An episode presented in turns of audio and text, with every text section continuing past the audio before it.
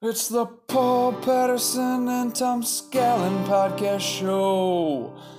They're talking the walk and not about sloppy, sloppy joes. So, talking walk, talk, talking walk, talking walk, talk, talking walk, talking walk, talk, talking walk show.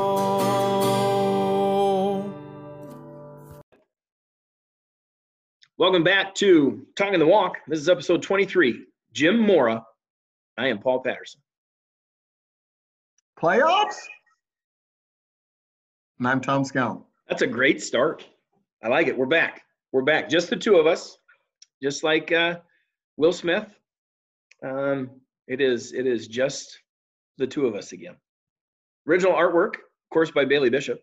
I think that's important for us to make sure we remind everybody who who came up with the design of uh, Talking the Walk, and then original music by Jake Brown. Which little side note, um, Lee Nelson's song is coming. Jake has it. He just hasn't uh, hasn't recorded it yet, but but it is coming. So whenever Lee fills in, we've got uh, we've got a song for him. Social media: Tyler Stanley on Instagram, Twitter, and Facebook. You know, feel free to to interact with him and uh, try to stay up on things. Fact checker Joe Martin, and then of course our our marketing director is uh, is Jeff Gravy. And we have two T-shirt orders, but um, still no T-shirt because football apparently is still going on in Jeff's world. That uh, he hasn't had time to get that taken care of yet. So you were thinking Will Smith, and I was thinking Austin Powers. Same thing. It's the same song. I think it's sung differently when you have what's his face sing it. It, Mike Tim Myers Croy- and then Mini Me. Mike Myers, yeah, Tim, Cro- whatever his name was, Tim Croyer or something like that. well, yes, but it's still the same song. And it's tough to go wrong with um, Austin Powers singing it. Really is. So into yeah, baby. into the that was a good attempt. The podcast confessional. As I told you ahead of time, I only have one tonight.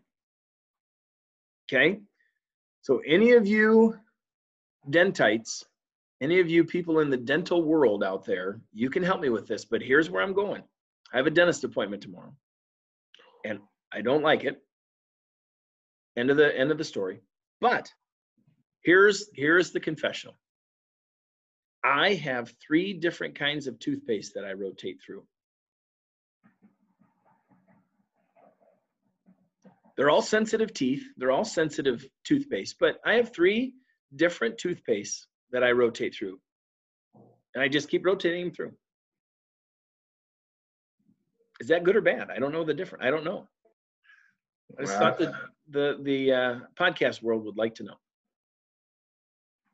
I, I'm, I'm not going to say whether it's good or bad. I'm going to say why and why not just the same? Why are you rotating? Do you get tired of a flavor?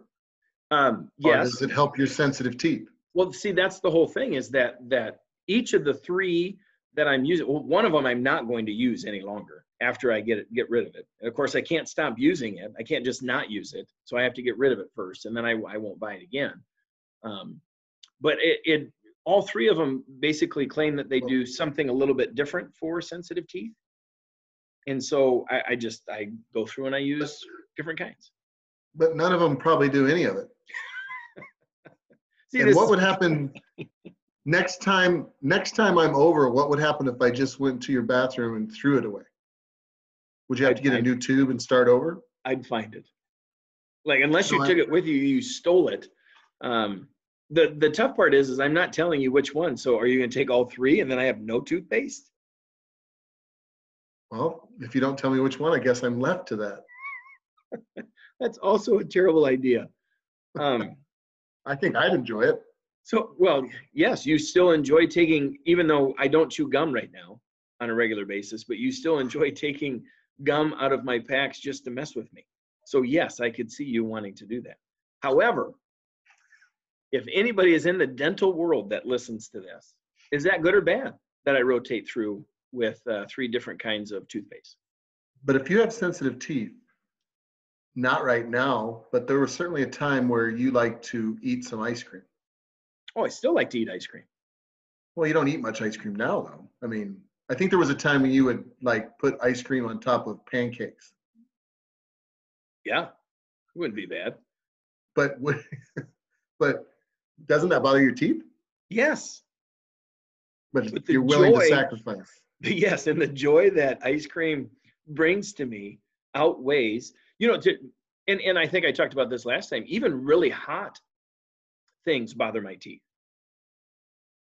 You know, if I and, and not that I drink it, but if I were to have a, a really hot cup of cocoa during the winter months, it really is. I mean, that's hard on my teeth also.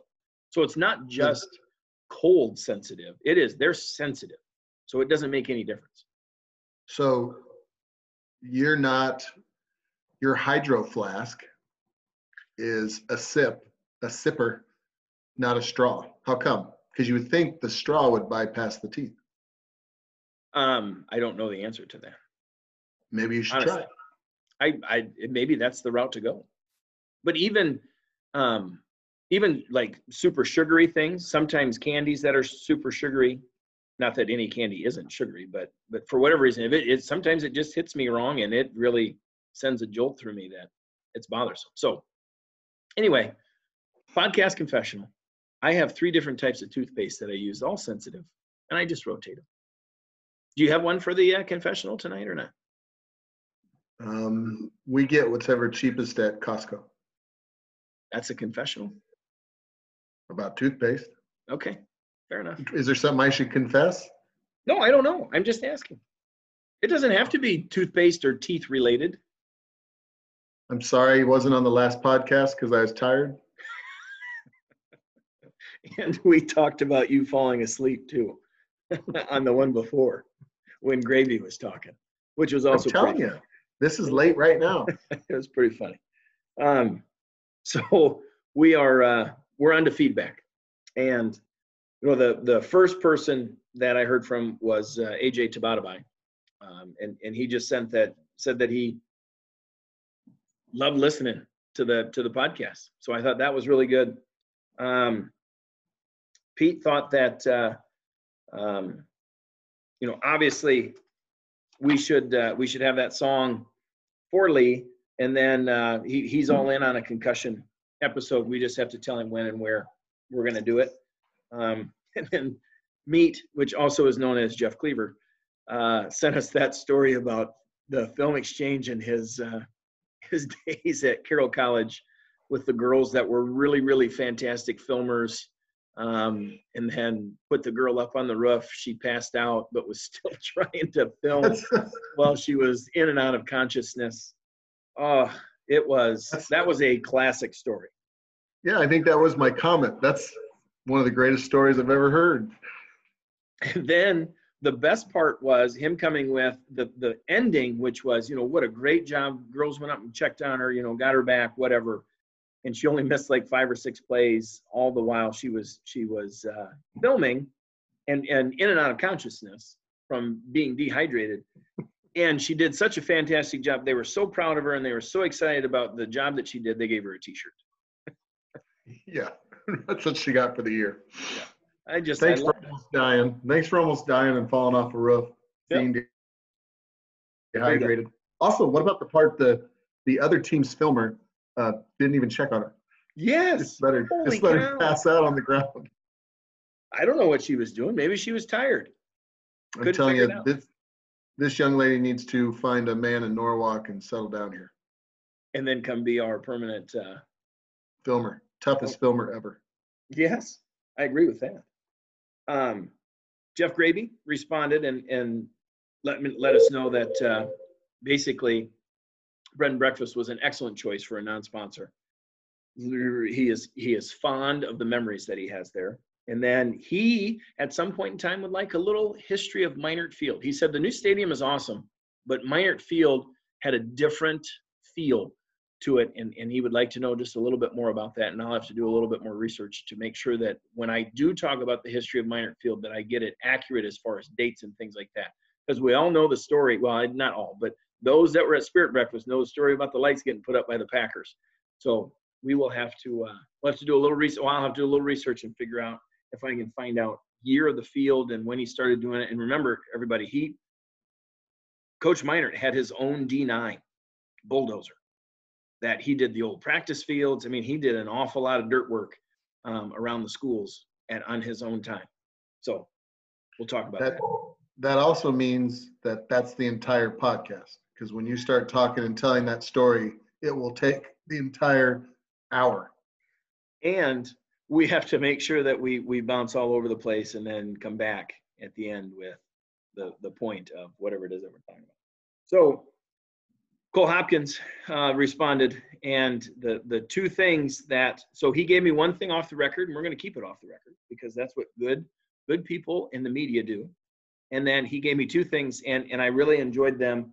Um, the first being, well, I'll actually I'll go with the second one.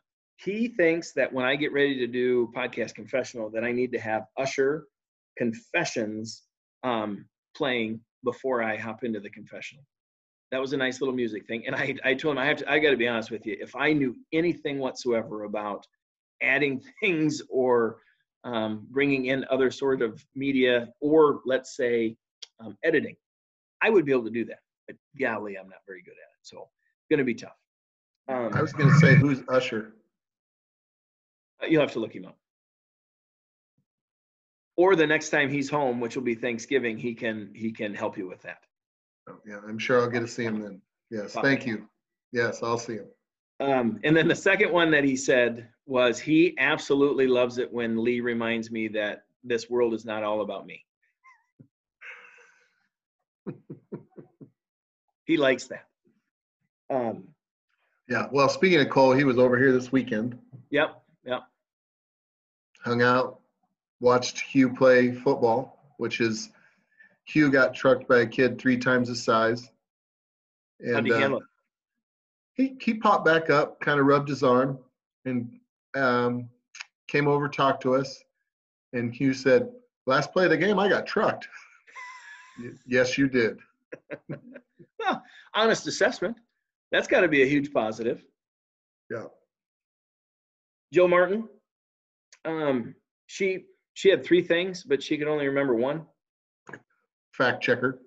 So that one was interesting. Anyway, she wanted to let us know that you know how Lee was hoping that it was it was somebody's last name or whatever the the background of, of how Norwalk got its name. And Jill said she used to have fourth graders write tall tales about um, Norwalk, and you know like for instance, um, the tale of Normal Walker is basically you know a little bit of how you got Norwalk named. And Lee said that that was way better than Arthur Norwalk. Um, so coming up with those, and I thought that was really good. And then the final one that I got, and of course, remember this is a short turnaround. So Tom Minert was the last one, and and he just talked about uh, he was thankful for us talking about how Norwalk got its name and a little bit of that history because now as a as a uh, real estate agent, Tom Minert is going to use some of that when he is uh, showing houses here in Norwalk. He's going to use a little bit of that history. So I thought that was really good. Mm. Did you hear from anybody? I guess not. Oh, little side note. Mark Parrington has been added to my Snapchat. Oh, Yeah. You, you are you Snapchatting him uh, fire pit pictures? He did get a fire pit picture. He did. Ooh, that's good. He's in the club. He's in the club. So, Club, cult, whichever. ah, it can't really be a cult because I don't hear anything much. I don't really hear from hardly anybody when I send those that stuff out. So I think it's just people. Oh yeah, there it is again, and then they just move on. So there's not a whole lot of interacting most of the time on those. And I so I have several text groups that I that I send similar pictures out to on on Saturday night. Um, like for instance, the one that we have, our our little uh, uh, our teacher group. Um, Yeah. That's in our group together, our our lighthouse group, our small lighthouse group. I'm not sure what that would be called. Our mini lighthouse mini lighthouse group. Anyway, Jake Brown is usually the only one that responds to me on that one. And then I've got a Shrine Bowl group. That's not true. Margot responded last time. Palmer responded last time. Not on Saturday, not this last Saturday. It was just Jake and I again. It was the, the last two Saturdays. I think it's just been Jake and I. Although Angela Davidson, I think, sent out a. You may have liked an image. I think maybe it was it. But she on that group? yeah, she's in our group. Oh, that's terrible. And you just said that over the air publicly. So we uh, I have the I have a Shrine Bowl group, and this past weekend Dean Landsman and I were the only two responding, and we had responded to one another via Snapchat before I sent out the text. And then he and I, so not only were we were we conversing back and forth through Snapchat, but then in the group text we were the only two going back and forth. So it could have just been him and I. So I, I didn't hear from another. I have another group that I send a text to. Didn't hear anything from them. So I think maybe it's run its course. I should maybe take a weekend off and see what happens. Not actually from fire pitting, but from sending stuff. Yes. Don't stop the fire pit. Well, that isn't going to happen unless it's bad weather. Um, so we're going to move on to high school sport. And you know, last week I talked that uh, big games for for especially for us here, Winterset and DCG, and and DCG ended up winning 21-17. Um, also picked Pella Nevada because if Nevada wins, three-way tie um, in that district, and Pella won 35 to seven. And then Harlan Lewis Central we thought also was big, and Harlan beat Lewis Central 28 to 10. And then a little bit of a shock, and I don't care who you are, it's still a little bit of a shock. Spencer beating Sergeant Bluff Luton 27 24. Um, not that nobody thought Spencer was good enough. We just, you know, everybody talks about Sergeant Bluff up there in that in that region. Just didn't expect that um, to happen. So that was it from last week, and, and we'll talk more coming up here in just a, a couple of minutes about uh, playoff stuff. Um, Uh, Spencer runs that spin T, right? So that can be difficult. well, it's, if, it's the veer. yeah, true veer or the spinner back veer with the, Not single wing spinner back. he's not running single wing. No, I I think it's more veer with the, uh, uh, and maybe I'm wrong. Maybe Jim is is running. Maybe that's what he's he's banking it on is is the, the old single wing. Oh, well, I didn't, didn't get to see him play. I did get to see, I watched Winterset and so I have a night off from football. So what I decided to do was watch football and watch DCG and Winterset play. Of course, my nephew's playing for DCG, so kind of wanted to see how that was going. Uh, it was a really good football game. I think Winterset snapped the ball over their head three times at probably the most costliest moments that they could have. Um, and then got stopped had two touchdowns called back. I think they ended up getting a field goal on that drive. And then they got stopped, I don't know, somewhere inside the 20 at the very end. Um, both teams played really well, and Dallas Center is, you know, they're they're they're beat up more than the people we know. So I think they're going to get a bunch of people. They're they're short. They don't have their quarterback, and they won't get him back. They didn't have their their running back, who is as good a running back as as anybody, um, and then they didn't have their best receiver. Yeah, and the running back, the only way he comes back is in four weeks. But that's, you know, he's they put plates in his collarbone. Oh, did they really? That's what I heard. Okay, didn't know didn't know what they were short. They were short their backup running back as well. Oof. They were That's not they're down several people. So it was a good game to watch. Um, our cross country hosted tonight the uh, the conference meet, and boys are conference champs. So congratulations, to Coach Larson and, and that group. You know they, they have been running extremely well um, all year and and continue to get better. And I just I, I'm excited for him. Um, girls took third place. Who'd you say behind uh, DCG and Indianola? I think Yes. so. A, a great showing by them, and and uh, um, everything looks good as they get ready to move into uh, into districts. You know, running really well at the end of the year. I think that's exciting. Um, volleyball, you know, this week they are uh, they've got Indianola tomorrow, and you know, as Lee talked about last week, they're they're, they're playing for third place. Get third place, and and your seed and your draw is just a little bit better in the conference tournament, which I do believe is Thursday. And then uh, you get fourth place, and it's a little bit tougher because you got not only the one, but you have to play the five, which is Oskaloosa. And then our volleyball girls play Carlisle first round October 20th. Yeah. So I think that's a that's a good night. And a little bit interesting for old Coach Carpuck. That's the old alma mater. So I think it's always interesting when you go back home. You know, when you when you're Yeah. coaching and was just coaching there last year. Yeah, well, you obviously she probably built relationships there with the players, and you get to see those players. And you know, as much as they uh, might care about each other, you want to beat them, they want to beat you, and it is it is Carlisle. So obviously, we want to win that. No doubt about that. So Now we'll move into a little bit more on the playoffs. So again, you know, the unique thing this year is is the fact that everybody's in the playoffs for high school football, and that's the first time ever. Um, I, I am not going to promise you, but I, I have a very strong inclination based on all the other things that I've been a part of that uh, this will not happen again um, for several reasons. Number one being losing those regular season games are are are vital to uh, to people in their in their budgets. You know, and, and I don't think that there's any any question about that. You know, when you look at us, we got two home games this year, um, lost the chance at a third on Friday night, and so that that makes a difference when it comes to athletic budgets, and and we can't survive on two home football games um, throughout the year. So we we've got to make sure that that that's just not going to happen. The second um, is just the fact that um, the old association does not like it that everybody gets in for football. They they like when football is unique, you know, when it comes to who gets in, and and so moving forward, and I'm not going to go too far down this rabbit hole. Moving forward, one of two things is going to happen. We're either going to be nine and 16, or we'll have a chance at eight and 32. So nine regular season games with 16 qualifiers, like we have been the last couple of years, or we may get get lucky and get eight regular season games and then have 32 playoff qualifiers or, or increase the number of qualifiers and, and we're not going to get we're not going to get 9 and 32 ever again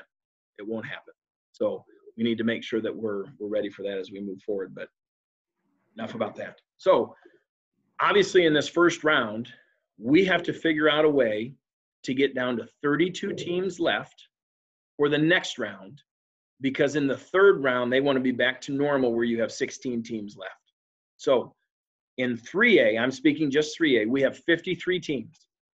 In order for us to get to 32 teams for that second round, we had to have 11 buys.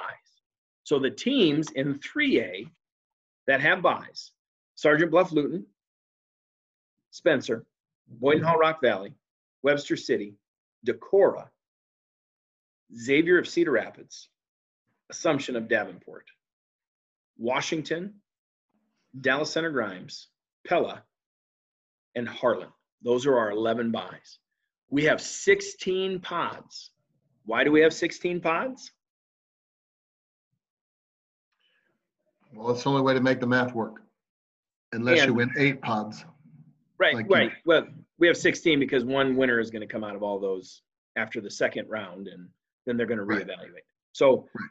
some some big games, you know, and it, and it's tough to really say big games, but I think some of the games that that are a little bit more uh, interesting, you know, as we get ready to go. Um, the the first one for me that that sticks out is Waverly Shell Rock at, at Western Dubuque of Epworth. You know, i- is Epworth you know, we we think they're pretty good because they they came down here and beat Indianola by what two or three, 21-19 or 21-18. Um, and Waverly Shell Rock sometimes is a little bit sneaky as far as where they're at and how good they are. You know, how good is is Benton and how good is Mount Pleasant in that Burlington, North Scott, Benton, Mount Pleasant pod. Um, Oskaloosa and Carlisle, interesting for us.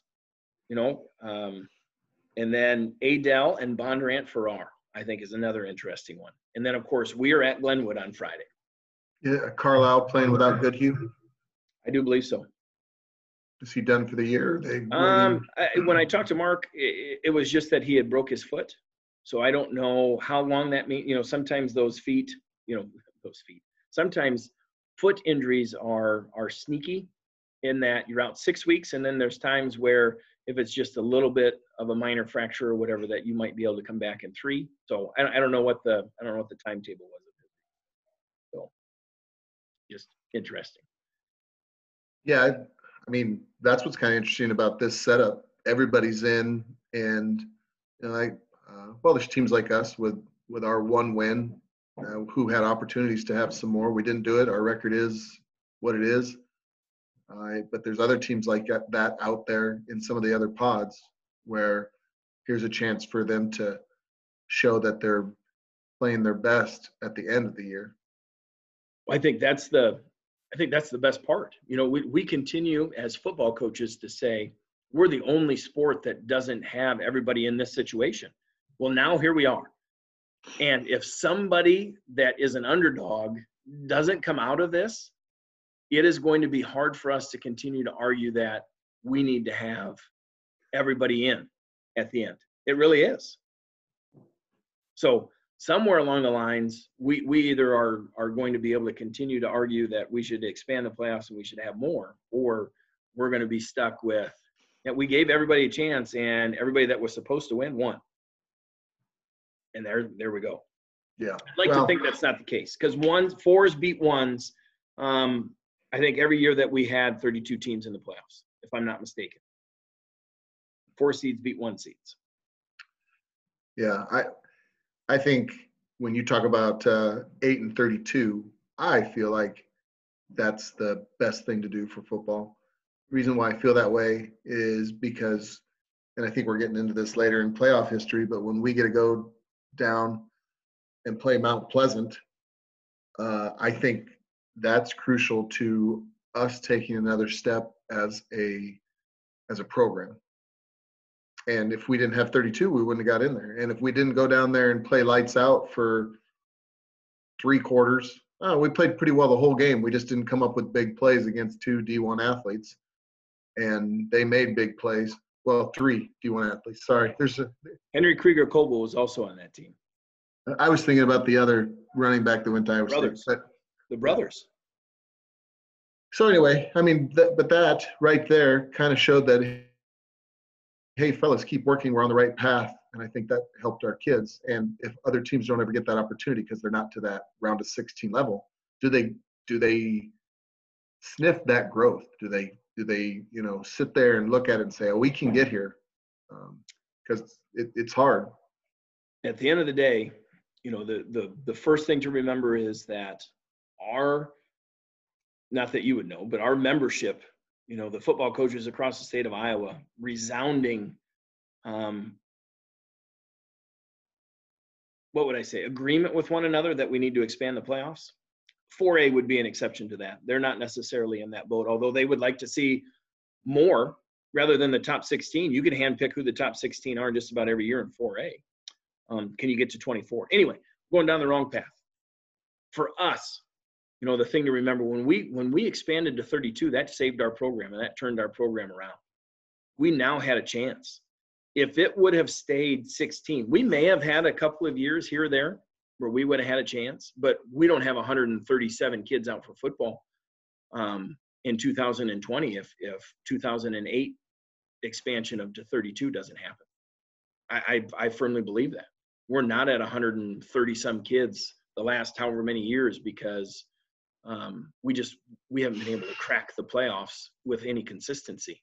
When we were at 32, thing to remember when we were at 32 fewest number of complaints from anybody when we were at 32 and then we took it away because we couldn't do the and we'll talk about that we couldn't do the the you know week nine on friday and then wednesday monday thursday or monday friday thursday thursday we couldn't get that done but Well, we, that's where the association gets upset because everybody's on about this isn't what's best for kids as far as health wise. You're talking about concussions and everything else. So they took their ball, went home and said, fine, you only get 16. Yeah, Well, that's true. Um, and then, I mean, there's there's a there's a a laundry list of things, you know, and and being in the position that I'm in, I get to I get to sit in on on several of those meetings, uh, you know, between the Iowa Football Coach Association the and the uh, Iowa Athletic Association, and those are always interesting because, you know, you you've got people representing all the different classifications that are having a conversation, and then if you throw the Athletic Directors Association in there, East versus West when it comes to Athletic Directors Association is, is significantly different. Guys on the on the and I shouldn't say the athletic directors, that's rude of me. The guys that I just said it again. The athletic directors on the east side think much differently than the athletic directors on the west side. That's hmm. that's a significant piece. Um, and so there's a lot of things going on, a lot of moving parts. But again, I'll come back to our membership wants 32, wants an expansion of the playoffs, and fewest number of complaints when we were at 32. And And shouldn't it, shouldn't it always come back to, do you think the players would want 32? right, well they And do. if, and if, if the association, which is just a, not the coaches association, but the high school association, which is just a made up thing that we all pay dues to that we could get rid of if we wanted to. Uh, Side note. Side note, I mean, they, they really have no authority in this. You just would have to have enough teams to create your own association and do your own thing. sorry, do I sound like I'm pointed on this? But after they did what they did to Des Moines and didn't stand up for them. So my my point being, it should be about kids first, not what the association wants, not really what the coaches association wants. What's best for the players? And don't tell me the players wouldn't say, let's get 32 teams into the play. Well, I think that's so that's interesting that you that you say that because my my question continues to be: Has anybody interviewed or or surveyed the kids? What do they want? I, I think they want a chance. I don't think they. I don't. And this is this is for us in Norwalk. It wasn't about us in 2008 thinking we were going to win a state championship. What it was was us having a chance at the end of the year to be one of the top four in our district and to at least get a 10th game. And that was huge for our program. Give us a chance. I'm not saying that we think we're going to win a state championship or or we're going to make it to the dome, but give us a chance. And here's here's the thing that we need to make sure we remember. In 2016 when we went back to 16 teams, I kept track just for 3A and I can't speak to any other classification, but for class 3A in 2016 and 2017, those two years, teams that started 0 and 2 in district play, which puts you in week four. If you were, even if you won your first two district, non-district games, you won your non-district games, but you lost in 2016 and 2017, your first two district games. You started 0 and 2, 0 and 16. 0 and 16 those two years. Not one team was able to rebound from an 0 and 2 start. For us, you go back to 2014 we started district play 0 and 2. We lost to Pella, we lost to Carlisle. We remember Brady got hurt in that in the Carlisle game. We were up seven to nothing, threw an interception, got a concussion, missed the Pella game. So we were 0 and 2. We ended up finishing third at that point in time. Went to Bondurant, beat Bondurant in a thriller of a game, and then went down and got whooped by by Creston. But still, we got 11 games in. In a regular year, 16 teams, we're not we're not even sniffing the playoffs we're done after those first two games. So right. all I'm asking for is a chance. Yep. That's it. And I saying there's a chance. What's that? Are you saying there's a chance? I think I think we could get to eight and thirty-two. We'll never get to nine and thirty-two again. Never. I can promise you that. It's just not going to happen. So, with all that being said, it's important for us to make sure we remember how how vital the end of the year is for our kids.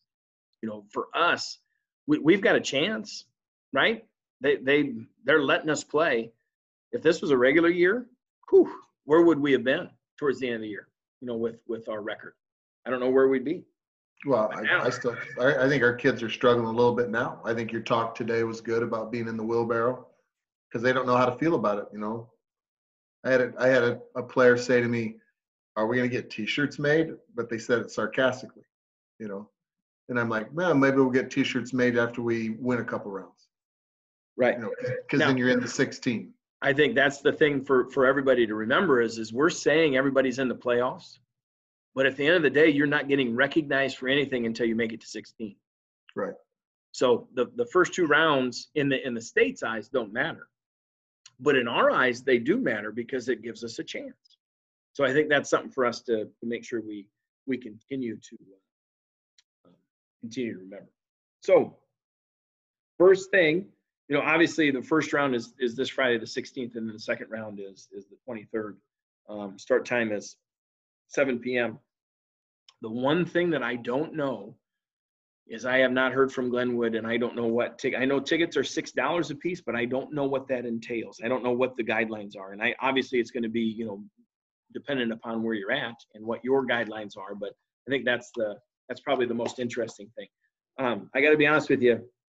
For me, I want to talk just briefly, and I apologize for this, but 4A. 4A intrigues me um, a great deal from the standpoint that, so for instance, um, like Pod 1, and I mean, there's a bunch of them. So Pod 1, Pod 2, Pod 3, Pod 4, they all all of them have first round buys. So the two teams that are in that pod play in the second round automatically. Because they have so few teams to get to 32 that you've got all these doubled up teams that are um, not nobody's playing in the first round in that pod, and they already have the second round set because they both got buys. Yeah. I just think that's funny. It- Well, it is kind of funny. Because how many how many got the double buy? Um, 28 first round buys. I don't know how many double buys there are. It doesn't say. It just says that there are 36 teams, 28 first round buys. Well, they just put some teams into the second round already, like West Des Moines Valley versus Council Bluffs. That's a second round game. Muscatine versus Bondurant or Bettendorf, excuse me. That's a second round game. So you have a So double that's- buy. That's the double buy. Yeah, I just think that's funny. So if you get a chance, um, and so that's kind of it right now, you know, and, and next week we'll talk about, you know, who won in the first round. Obviously, we won't spend much time on 4A at all. Talking Well, about who's your who's your 4A champ right now? Pick one. Bettendorf, or not Bettendorf, Sally's Pope. That's who I'm picking. Um, but at the same time, it's it's hard to it's hard to bet against Tom Wilson and the and the Maroons. They they find a way to win. But No, it's not. I'm betting against him. Southeast. Brad, Brad Zelenovich's group looks really really good.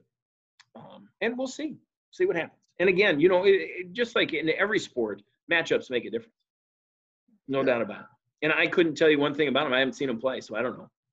But I will tell you this: um, I'm excited for for the chance and an opportunity. That that's really all that matters for me. So we're going to put that to rest. When you get a chance, what I suggest is you go out and you listen to Keith Keith Murphy talk just a little bit about um, and his sound off where he talks about high school playoffs. And and I think the most interesting thing is is he talks about how many teams are in 4A, how many teams are in 4A, how many teams are getting ready to play in the playoffs, how many teams in four in 3A, and I can speak to that. There's 40 or 54 schools in 3A. 53 of them are getting ready for the playoffs. And in 3A and 4A, the only teams not playing are Des Moines. Everybody else is playing Class 3A, Class 4A. In Class A, 1A, and 2A, there were 167 teams in those classes. There are 167 teams playing in the playoffs. So that means every single school that was in Class A, Class 1A, and Class 2A are playing in the playoffs. There are there's nobody missing, and I think that's significant this year. And then the the final piece is eight man, um, and I can't remember what the numbers are for for sure in eight man, but they have several schools that are not playing, um, and not all of them are are related to. In fact, I don't know that any of them are related to COVID. I don't know that we have any cancellations related to COVID directly. Um, I think there are several schools uh, in that eight man realm that are um, having a tough time with numbers and then some other varying issues. So um, overall, an extremely successful regular season for um, Iowa high school football, and not just uh, that, but getting ready for the postseason. I think we are we are sitting really really good uh, as far as teams playing. So I think that's huge, and, and Keith Murphy talks about that from his sound off. You can find it on Twitter. Well, I mean that that's just a great thing that teams are making it through, and you know we had a few that were quarantined, but all these teams being able to participate at the end of the year, that's great, and that's great for student athletes and for our sport. And I think, you know, obviously the, the biggest piece to that is now the, the mask. You know, if two people are wearing a mask, only the person that has, has contracted COVID has to sit. Otherwise, you know, back in the day, it was not that. It, it was anybody around them had to sit. And um, that made a significant difference for us. Yeah, when we came back full time, I thought there's no way we're going to make it through the rest of the season. But the the governor changing the mask mandate certainly changed that, and like you said, made it made it so it was going to work. Changed everything. Um, so our non-sponsor, before we get into the Papa Burger, and you're probably thinking, geez, that wasn't the Papa Burger. Heck no, it isn't. We're gonna we're gonna talk some different things when it comes to um, the uh, playoffs. Our non-sponsor, because this is a playoff um, episode, Jethro's. I don't get it.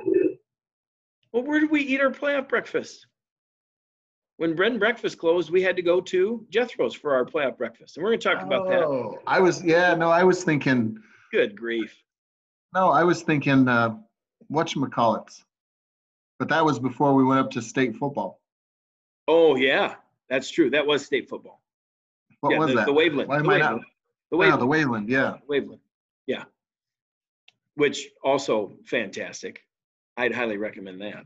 I mean, if Yeah. we're talking breakfast places, you know, for me, Jethro's is is good, but it's nowhere near as good as I shouldn't say nowhere near. as- It's just not as good as the Waveland. And I also find mullets to be quite delicious too for breakfast. Yeah, now that would be my son, Tom, Tommy. He, he'd say mullets. He likes mullets. Yeah, yeah, mullets is good. They do a good job. So Jethro's, but and, and we'll talk about this as far as some of our playoff traditions. But one of them, you know, back in the day, we always we we we did our best to try and make sure that we kept the playoffs special, you know, and and and we appreciated it. And so we would go to breakfast, um, you know, when we when we first started uh, down our playoff path, and and we'll talk more about some of that stuff as we go. So Jeff Jethro's, and and you know, I'm I'm my favorite one to go to is Bacon Bacon, just because of its its um, proximity to Norwalk. But then also, a little side note, they they I think they do the best job of preparing the uh, pickle chips, which I find to be quite delicious. So, I'm not saying I, I mean obviously they're the same everywhere you go. It's just whoever the whoever the person is that's cooking them at Bacon Bacon seems to get them out of the fryer at just the right moment. Well, they all serve Des Moines IPA, so that is pretty good. I would agree with that too. Now, obviously, if if if and when we ever get into the clinic talk, um, you know, the one out there in Altoona, which one is that? Is that the steakhouse? What is that? It's not pepperoni pepperoni anymore. That one's Okay. gone. Turned into Montana pepperoni. Mike's. They got rid of Yeah. that. I think it's I think it's steakhouse out there. We've never had a steak there. Nope. that one is that one's near and dear to the heart too. Although for me, and we won't have, we're gonna go down a bad rabbit hole here. Is I haven't been eating lunch with you guys out there for the clinic. No, uh, no. Yeah, Other that's not a rabbit hole. That's just you being Mr. Big Shot. That's that's why I I should have stopped when I was when I had my chance right there. Anyway, I gotta, I gotta go talk with all the big wigs and hobnob with all the big wigs. well, I mean, okay, so I, I love you to death, but I had a chance to eat lunch this last time with Mark Farley, um, Matt Campbell, and Kirk Ferentz. Where are you going? Are you picking them over me? And don't, yeah, don't even. You oh, well, of course I would pick you over them. There's no way. I'm, I was perfectly okay with that choice.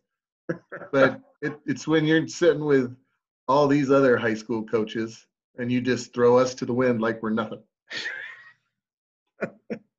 You know, they don't have your back in the end. They just, they just want to whoop you in the end. that could be that could be an episode in and of itself too right there all of those all of the all the ways in which paul has slighted us at the clinic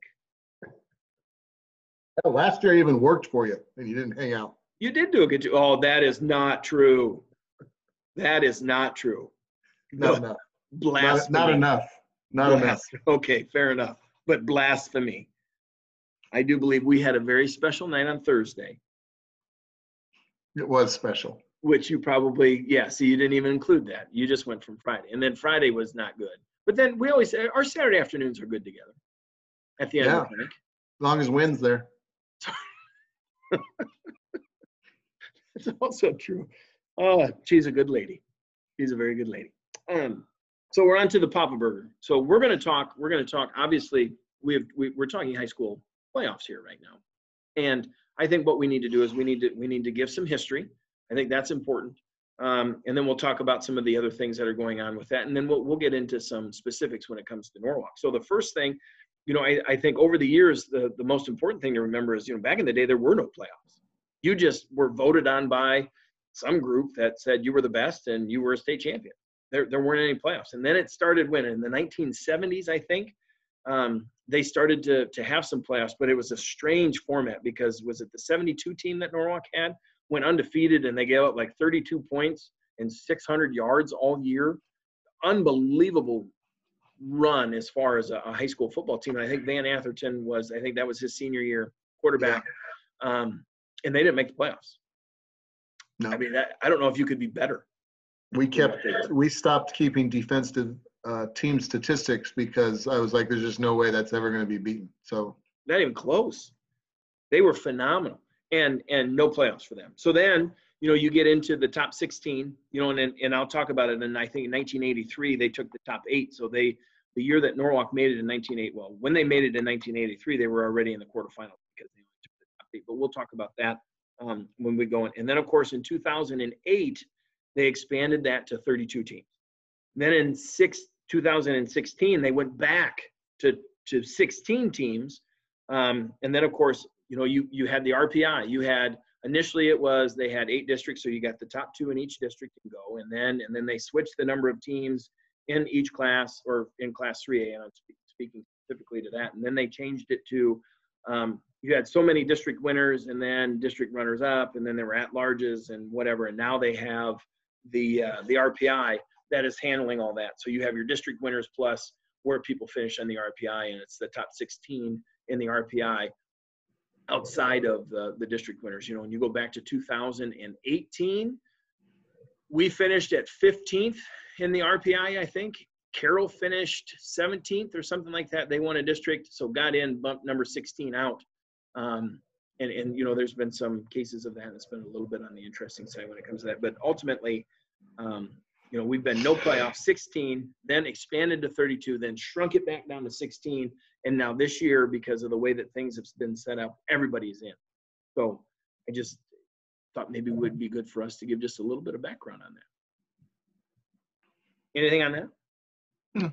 no, I, I'm, other than I don't understand uh, why it can't stay at 32. I mean, I, I get the game thing. I understand when you say it won't be 9 and 32 again. I, I understand that because of they just have a very well, it's a line in the sand they're not going to cross, and everything's got to be done by a certain time. Well, okay, so uh, two things to remember about 9 and 32. Number, well, I guess there'd be three things. One, that that schedule was grueling, and we're going to talk about that here in just a second. Where you you play week nine on Friday, round one is Wednesday, round two is Monday, round three is Friday, semifinals Thursday, and this is for 3A, Thursday, and then finals the next Thursday. That that five games in 15 days or whatever it is is is holy cow. It was grueling. Um, so that's the first, the the the no rest um, in between. And little side note to that, I always find it interesting when they argue we can't start shaving time off, but yet when they go from when they go from Friday to Thursday, they're shaving that day off, but but it's okay for them to do it then, but it's not okay for us to do it two other times in order to, you know, if we finished week nine on a Thursday, and then we went Thursday to Wednesday, and then Wednesday to Tuesday, and Tuesday to Monday, you know what I mean? And kept shaving that day off um, we'd be able to get nine to 32, but they don't want to, that, that's too much. Um, not enough rest time in between. The second piece, which is vital, is that there is absolutely no way they will up and, and meaning move the start date of football up. It's not going to happen.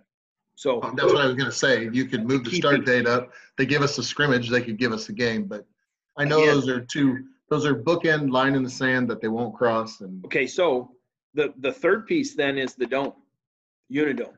Right. When when can we have it? And and if you go through and you take that method where you go Thursday of, of week nine is when you end and then you start shaving a day, your finals would be Monday and Tuesday, if I remember correctly, would be Monday and Tuesday of Thanksgiving.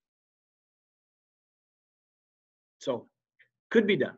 It's just not going to be um, which I think is is crazy. You know, and for us, the the setup, you know, when you have 16 teams in, you can go every Friday, and that and that allows. But again, you know, as you get to the semifinals and and when when the uh, the dome is needed, sometimes those those things change just a little bit. But when it's well, that's 30, fine. That's fine for eight and 32 because you still get four home games every year. You don't get the fifth. I understand but 32 you can still get your week rest and your normal preparation and you don't have to do like we did in the old days where we had to try to find ways to get days off of school and break down 18 million films because we didn't have Hudl Assist and all these other things remember this that um, we ended up with unbelievable disadvantages as far as the number of days that you had off But at the same time, going that eight and 32, you know, we keep hearing about, well, you want to get that fifth game.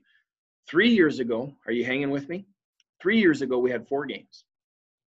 We got a new district, right? And ended up with four games again. This was supposed to be the year in which we got five games, but because it's only a one year deal, we only got two games this year. So we get a new district next year. There's a chance that we only get four games and not a fifth. And the state doesn't care. They're not going through to make sure, well, you guys only had two games, so you get you get your your fifth. So there's a chance that we could be They- four, They sure four, do, they sure do care about the number, number of tickets. You know what I mean? Sold and turned in. I mean, Oh, they care yes. about their tickets sold. Sure. But we could be, we could be a, a prime example of that four, four, well, four, four, two, four, you know, in, in terms of how that happens. Um, so I thought one of the neat things that we could do is we could talk a little bit about our playoff traditions.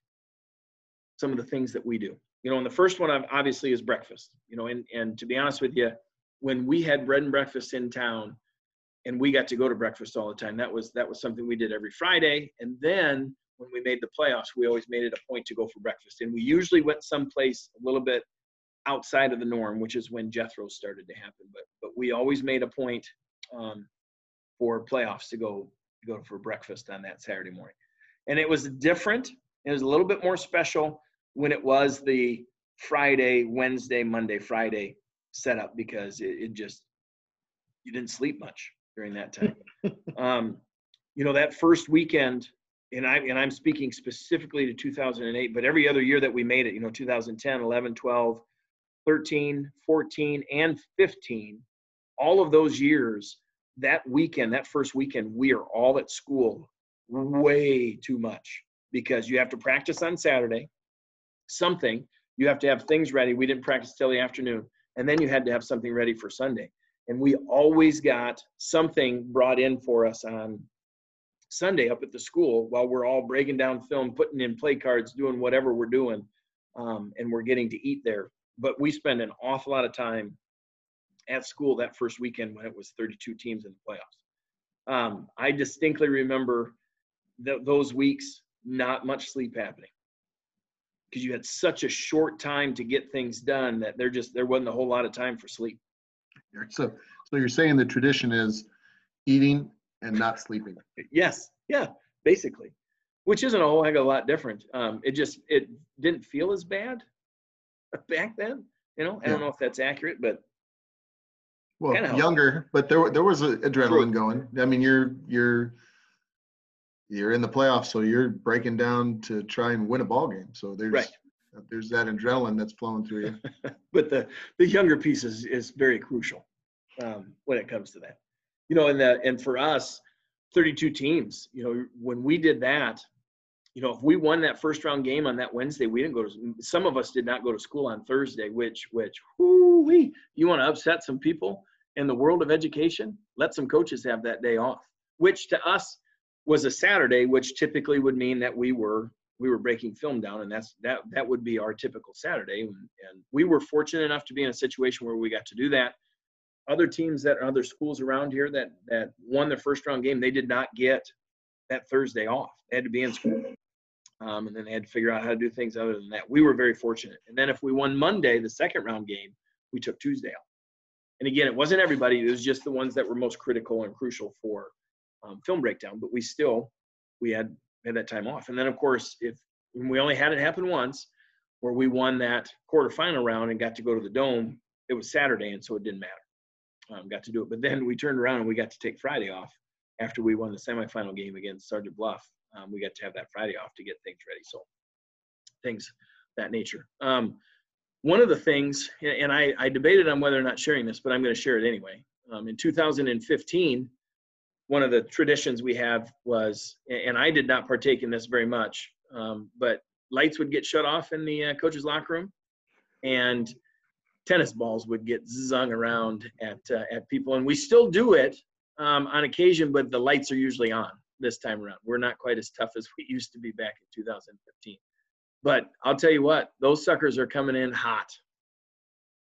And you have to be careful that Schmitz does not grab one of those heavier um, lacrosse balls and get that going because that will that will do some damage. I don't know if we should have publicly stated that because uh, Coach Weedman always have wondered what happened to all his tennis balls, Oh, and that's true. now he knows. So Yeah. now, there might be a bill coming to the football football department. and Yeah, it now a it's strange game. I don't know why. You know, Atlas ball, tennis balls in the dark, we won't share all the things that we do. Um, rock paper scissors. That one was that one was the one that we still have not tried. That we still claim is is something that we need to try is that taser ball, where you have a taser in one hand and and uh, and the ball in the other hand, and you know you got to make a choice. What are you gonna do? Are you gonna you gonna hang out, or are you gonna get rid of the taser, or are you gonna tase somebody? Um, I think that's still something. And and to be honest with you, my all time favorite would be is if Steve Andrews participated in the taser one. I can imagine that he would be a lot of fun to tase. I- have a heart ailment, so I'm out on that. And you have knee issues and back issues, whatever. I don't- Anyway, I don't. I don't know if anybody would play the game there. I think it would be, who can I tase? you just who start do I running at Who bothers me? Uh, that would be funny. I envision Schmitz and I trying to tase each other for long periods of time. I disagree wholeheartedly. It, it will be it will be um, Darwin coming through. We are going to pick on the weakest link. That sucker is going to get tased repeatedly because he can't fend off anybody and he can't help himself. So he's just going to get lit up, and we might kill him. Yeah, it could get ugly. So Yeah. Um, early on, Rabbit you know, hole. what's that? Rabbit hole. Yeah. One of the things that I, I just wanted to bring up was, you know, in 2008, the the, the excitement that we had um, was unmatched. You know, it was the first time we were in the playoffs as as a as a staff, and the group of kids that we had were fantastic. And I just thought I would share this one little story. You know, typically we figure out when that Wednesday would be. You know, so if we were playing on Wednesday, which would be our Friday, then Sunday would be in in Matt and I's world you know, as game planning and the things that we do on on that Wednesday would have been Sunday. Well, it didn't work. We are riding our bus to Mount Pleasant, and I am filling out our call sheet on the bus because it tired. You know, all these other things going on, first time and everything, and I am finishing the call sheet on the way to Mount Pleasant um, because I didn't I didn't have it done. I'm much more uh, with it at this point in time in the world of, uh, of playoffs and, and all that stuff. So I thought that was exciting. And then for me, you know, one of the one of my all-time favorite conversations that I've ever had with a kid was was Jake Peterson and I walking off the field at Mount Pleasant. You know, we we had just finished. We were five and four. We were the fourth place team. Had to go take on Mount Pleasant, a one uh, a one seed, and and lost 31-14. Um, thought we played well. We didn't play great. Should have ran some more dive option. Did not, but should have and then uh, just that conversation between he and I, and it was pretty special. And uh, we were we were on the right path from that point forward. And again, you know, you got to remember 2008 is also the the miracle at South Tama. So that uh, that's another thing. But anyway, final thoughts. Any final thoughts on the playoffs? Uh, it's nice to be in them. Yep, I, I and you know I think that's that's one of the things that that is that is special um, about football, and I think that's special. And I and I am I am very fortunate and grateful that that we're in the position that we're in. You know, Not just this year, but in years past, where we where we have been fortunate enough to be in the playoffs, and, and we're going to talk about that right now in the history portion of of the uh, of the podcast, and we're going to talk more about football playoff history. Um, so that kind of a great segue into that. 1983 was the first ever playoff appearance by a Norwalk football team led by Dave Minert. Um, and of course, as I mentioned earlier, that was that was the top eight, so they were automatically in the quarterfinals. And just a unique situation. And I'm not sure how that was or what came to be, but but that's where it was. Uh, 1989, um, 18 team or 18, 16 teams made the playoffs, and and Norwalk was fortunate enough to to make it. And then of course in 1992 they went back to back. Um, 16 teams. And then in 1992 was the first ever district championship um, by a uh, by a Norwalk team. they were top 16, and then they made it to the quarterfinals, and they lost at home to Harlan. They beat Creston round one, and then they lost to, to Harlan in the quarterfinals. And I think for me, the the the significant thing is to make sure we remember and, and understand that, you know, I think district started that year. Um, and so the first district championship does not include how many conference championships that uh, Dave's teams won. And so, you know, that, that that's a side note um, to that. And then, of course, from 1992 to 2008, there was nothing, nothing for Norwalk. And the closest we came was 2000, Schmitz's senior year, you know, Chad Martin's junior year, in which we were uh, seven and two, and we we finished third behind uh, behind Pella. Grinnell won it, and then came down to week nine, us versus Pella, and we lost uh, 17-21 to uh, to a Pella team. Anyway, 2008 Holding, man, holding call in the first minute of that game. Fastest holding call ever. on a slant that went for a tutty. That was tough. 2008, then they expanded to 32, and we finished in fourth. You know, we we've never been so excited to lose a game in all our life. We lost to Pella week nine. Found out that uh, Carlisle beat who? Somebody that year, which put us in the four spot, and so we were ecstatic that we made the four, and then we ended up going to uh, Mount Pleasant. We and, and I'll be honest with you, at that point in time, I didn't care who we played. I was just ecstatic that we made the playoffs, and that was huge for us in our program. And then 2010, um, we didn't make anything in 2009. We were three and six, but 2010 we were co-champs, made it to the second round, um, beat Oskaloosa at Oskaloosa on an absolutely blustery cold night down there. Do you remember how bad that the sideline was? That guy that painted it was it was so wobbly and unstraight. It was unbelievable. Yeah, Um, he had he had had a few nips of the bottle. Oh, jeez. Yeah. And then, so we made the second round, uh, but we were co-district champs. And then we made it in uh, 11, 12, 13, and 14 as just straight up participants. You know, we, we either finished second or third, um, never a fourth place finish again. And then in 2015, we finished second to Pella. And then that's the year that we went on that run um, where we beat Bondurant first round, we beat Gilbert second round, Dallas Center in the quarterfinals, Sergeant Bluff in the semifinals, and we lost to Pella again um, in the state championship game.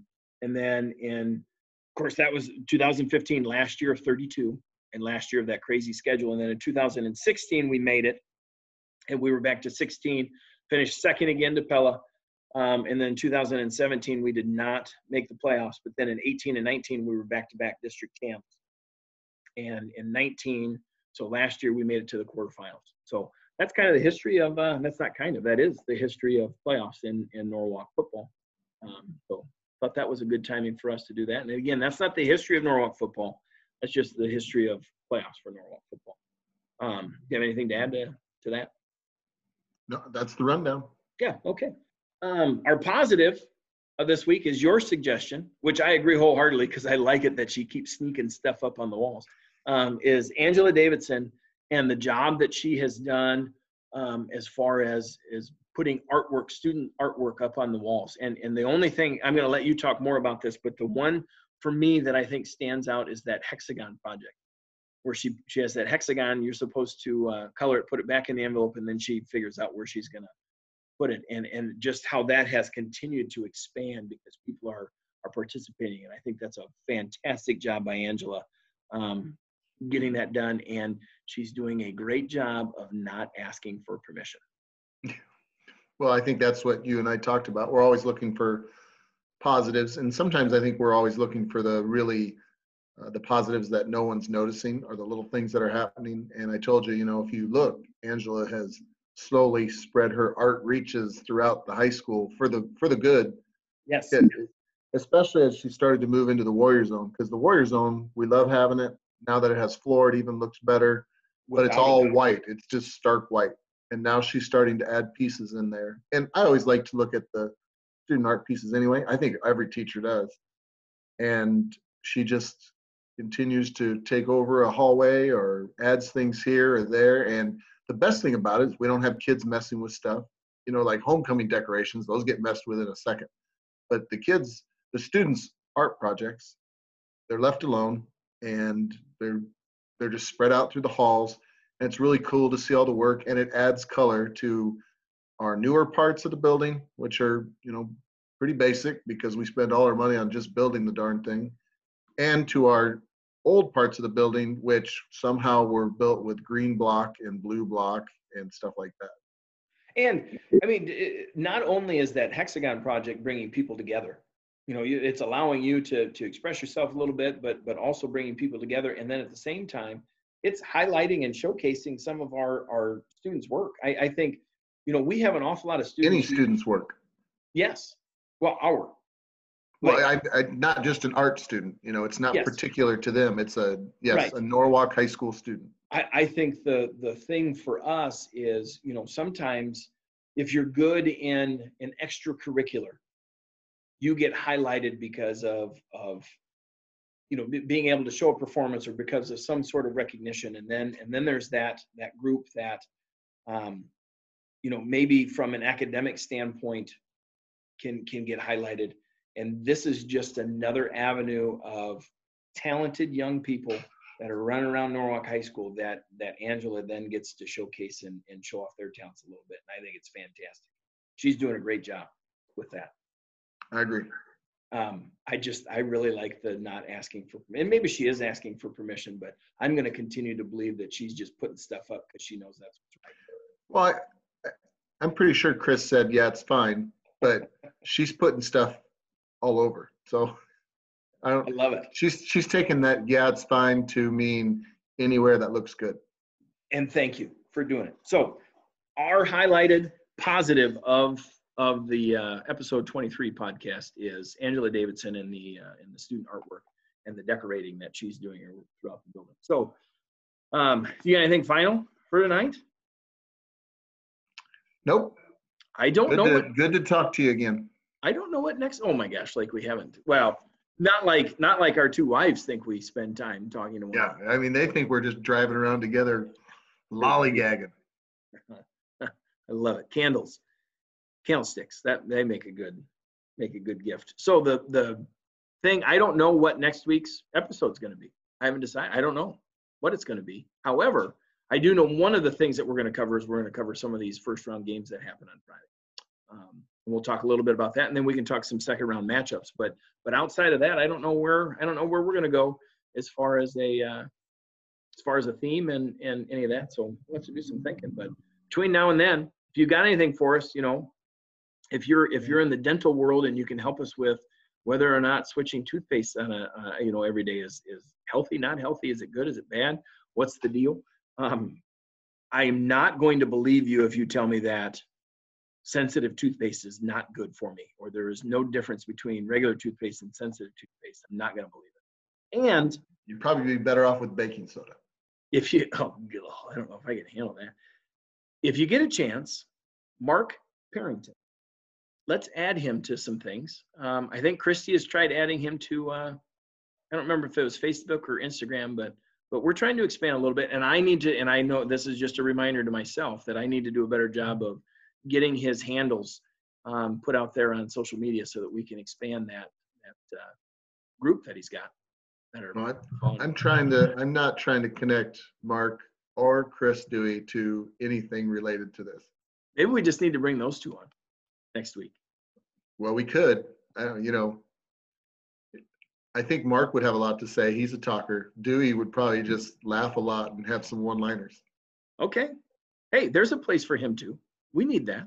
We need that. But at the end of the day, got some playoff talk in. Um, were you going to go with that, Jim Mora?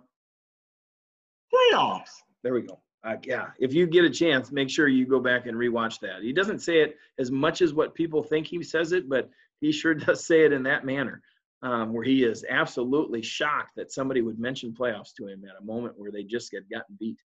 Um, just funny. So, again, not sure I can thank you you all uh, enough for listening. This is episode 23. Um, Jim Moran, and, uh, it's good to have you back, Alan. I, I am happy to have you back. I, I you know, for me, the between the two of you, uh, between you and Lee, I, it is it's an absolutely fantastic place for me to be. Um, best of both worlds for me. So I'm happy about that. And uh, until next time, I am Paul Patterson signing off. This is Talking the Walk, episode 23. Jim Mora. I'm Tom Scallon. Have a great night. Closing time Thank you for listening to the Talking the Walk podcast show. Yeah.